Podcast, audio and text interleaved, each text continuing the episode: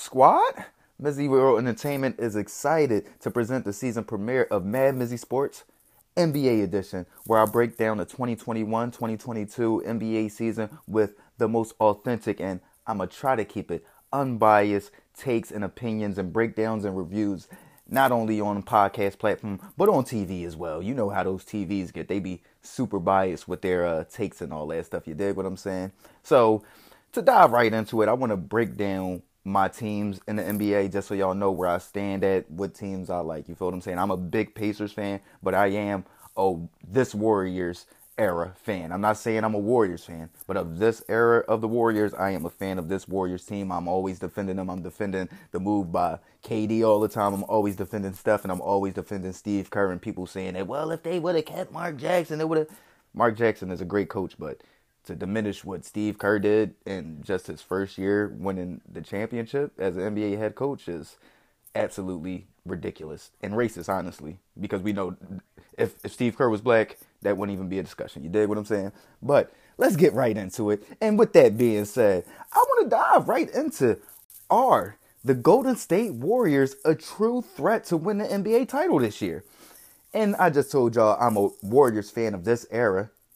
Yes, they are hands down a threat. They may be the biggest threat, especially if Kyrie Irving does not return to the Brooklyn Nets. If Kyrie Irving doesn't return to the Brooklyn Nets, if Kyrie Irving does return to the Brooklyn Nets, the Brooklyn Nets are probably by far the favorites. They are two stacked, but that is us um uh, assuming that we're going to see the old James Harden. That's us assuming that that's going to be Kyrie Irving from what the 2016, 2017 NBA Finals. You dig what I'm saying?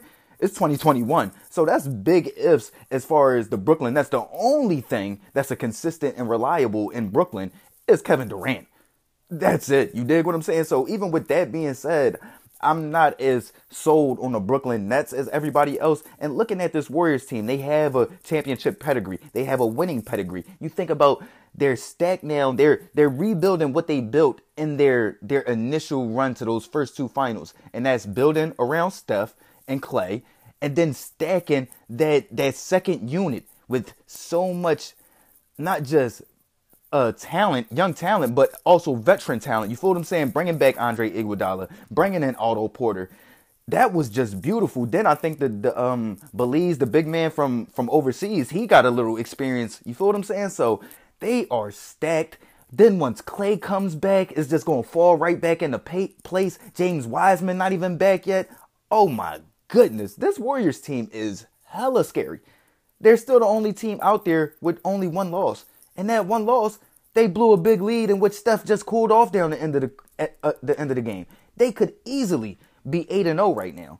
That that team is scary. You you feel what I'm saying? And for the people that thought that era and that run was done, y'all must have thought uh Klay Thompson was going to retire cuz that was the only way that run may have been done. And the simple fact, I gotta, I, I want to give props to this person, Andrew Wiggins, and him owning his role in, and just chugging along with his professionalism. And I said this even when they picked Andrew Wiggins up. This move of coming to the Warriors was brilliant simply because once he comes in, once Klay Thompson comes back, and if they find another piece, which they did in Jordan Poole offensively, Andrew Wiggins, all he has to do is be a dominant perimeter defender, which he is, that can go out there and get buckets. You know what I'm saying? Get the buckets when he needs to. He wrote like like Steve Kerr said, he rolled out of bed and give him 17 just in transition off of the um off of off of off of threes. You know what I'm saying? Rebounds. Like the dude, you don't have to actually run plays for him. That's the thing. So the simple fact that once Klay comes back, I feel like everybody will fall way more into their place. I feel like you'll have Jordan Poole go back to the bench, then he'll lead that bench offensively, probably be the third leading scorer for this team behind Steph and Klay. Then you got uh, Andrew Wiggins being your fourth leading scorer. Then you got Andre Iguodala, Otto Porter, um, maybe James Wiseman or Kevon Looney coming off the bench. You got almost a damn near a second starting five coming off. And then to look at, I mean, the rest of the West, who who who is really, you know what I'm saying? It was just the Suns in the finals last year.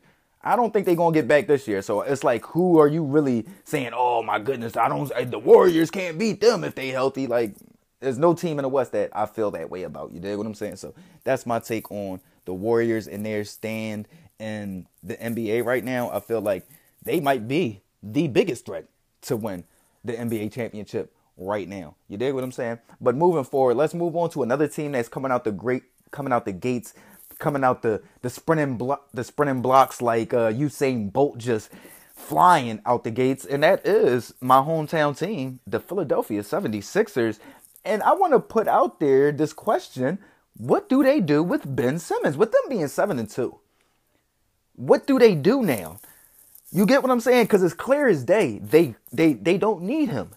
They might quite possibly. You can make an argument that they're a better team without him, especially when you have um Joel Embiid on the floor. I think it's quite evident that Joel Embiid and Ben Simmons aren't compatible. They don't mesh well. They're not yin and yang. They're yin and yin. You know what I'm saying? They're yang and yang. They don't complement each other.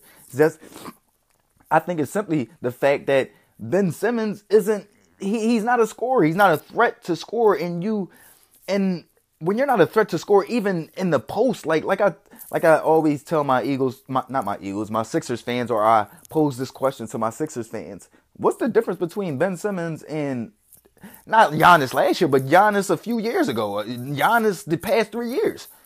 There should be no difference. The only difference is Giannis dominates that paint. You let him get inside five feet, he is slamming on three people head. Ben Simmons get inside five feet, he's still looking to pass the ball. Bro, slam the rock.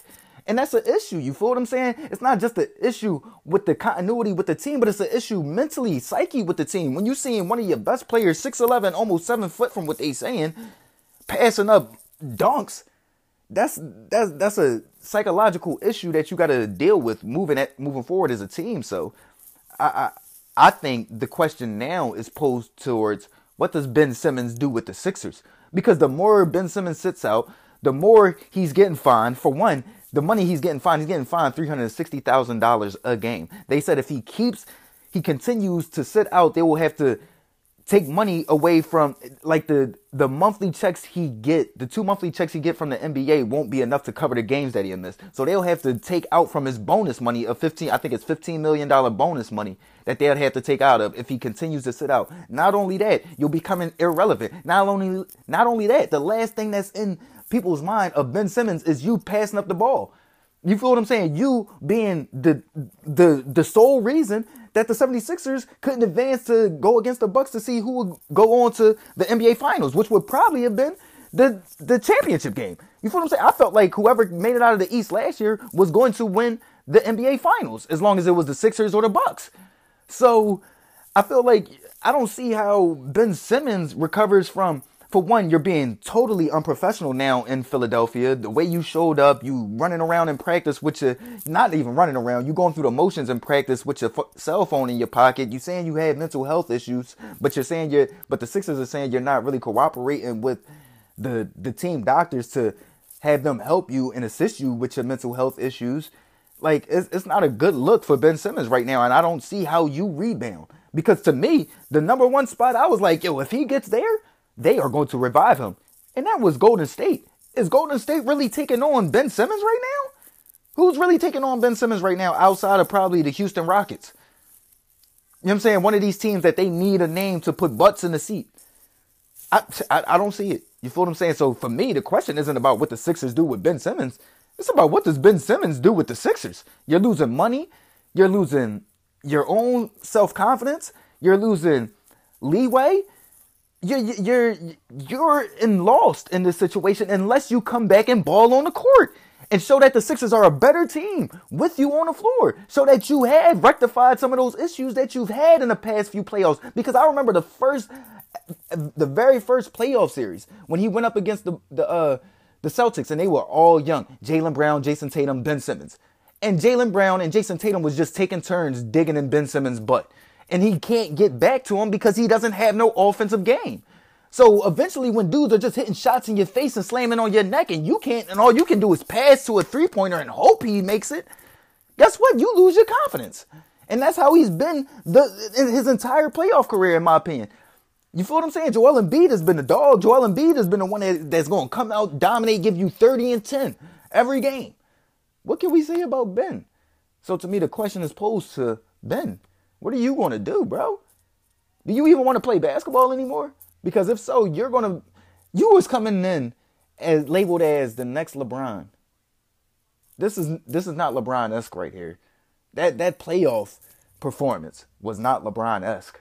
You feel what I'm saying? So I don't feel like the Sixers need to do anything. I feel like Ben Simmons is in need to rectify his name and his basketball career. Because other than that, the Sixers are moving on and the NBA is moving on in general. You feel me?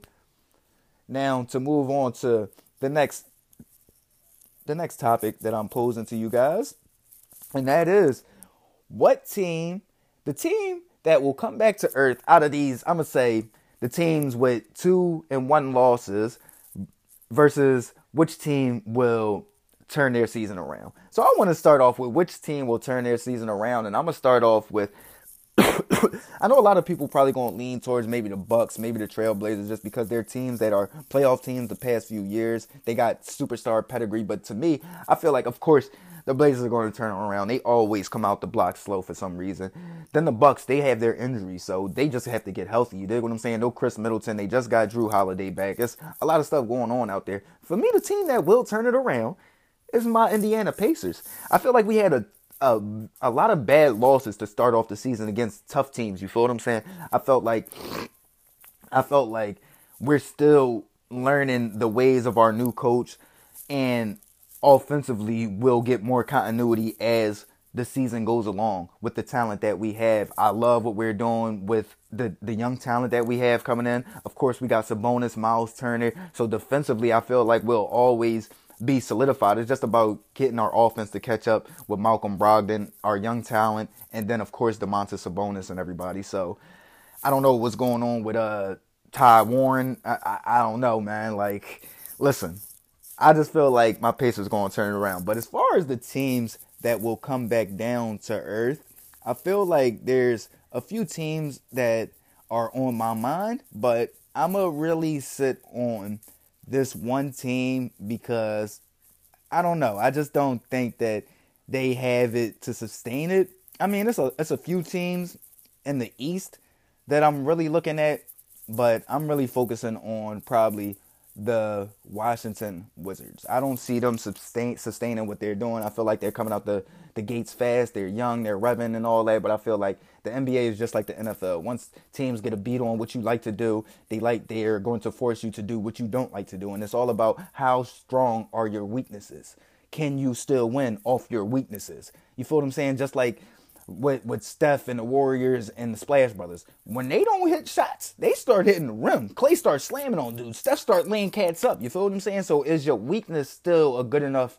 Is strong enough to get you a dub? So I don't think it is with the Wizards. I feel like Bradley Beal will start to slow down. Well, not slow down, but I feel like I don't know. I feel like right now he's getting the wins that he should have got last year with all those 30 point games, but eventually those wins will slow down, especially in the Eastern Conference, especially with, like I said, the Indiana Pacers. My Indiana, I see my Indiana Pacers turning it around, and I feel like a lot more teams coming back into the forefront, such as teams like Milwaukee, Boston, Atlanta, being all there, and not to mention, like I said, my Pacers. So I feel like definitely the Washington Wizards are a team that'll probably come crashing back down to earth by, um, I'm gonna say the um, All Star break. So I'll dip back into this one around All Star break.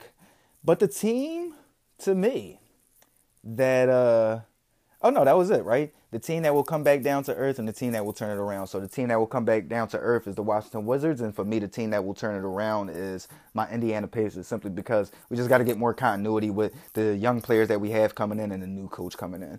Moving on to my last topic, we got to speak on this, man, because you know they had the hype train ever since getting, I don't like calling them this, but hey, it is what it is. Ever since getting King James, the Lakers have had this hype train behind them. You feel what I'm saying? The first year, oh, they gonna be this, they gonna be that. Go out get Lance Stephenson, go out get this person, go out get that person, and you know what I'm saying? Brian get hurt midway through the year, they miss the playoffs. Next year, they come back strong. They get the little, we get the COVID break. They get a four month layoff. They come back, they win it in a bubble. Last year, they come back, they're the the season kind of starts super early. So they're saying, oh, well, the season ended in October, then we started it back in December, and this, that, and the third. So they were a little slow last year. They started to fall apart down the stretch and were a first round exit. Now, looking at this year, what is the excuse? LeBron said it. I have a full off season. AD said it. I have a full off season. You brought in Russell Westbrook.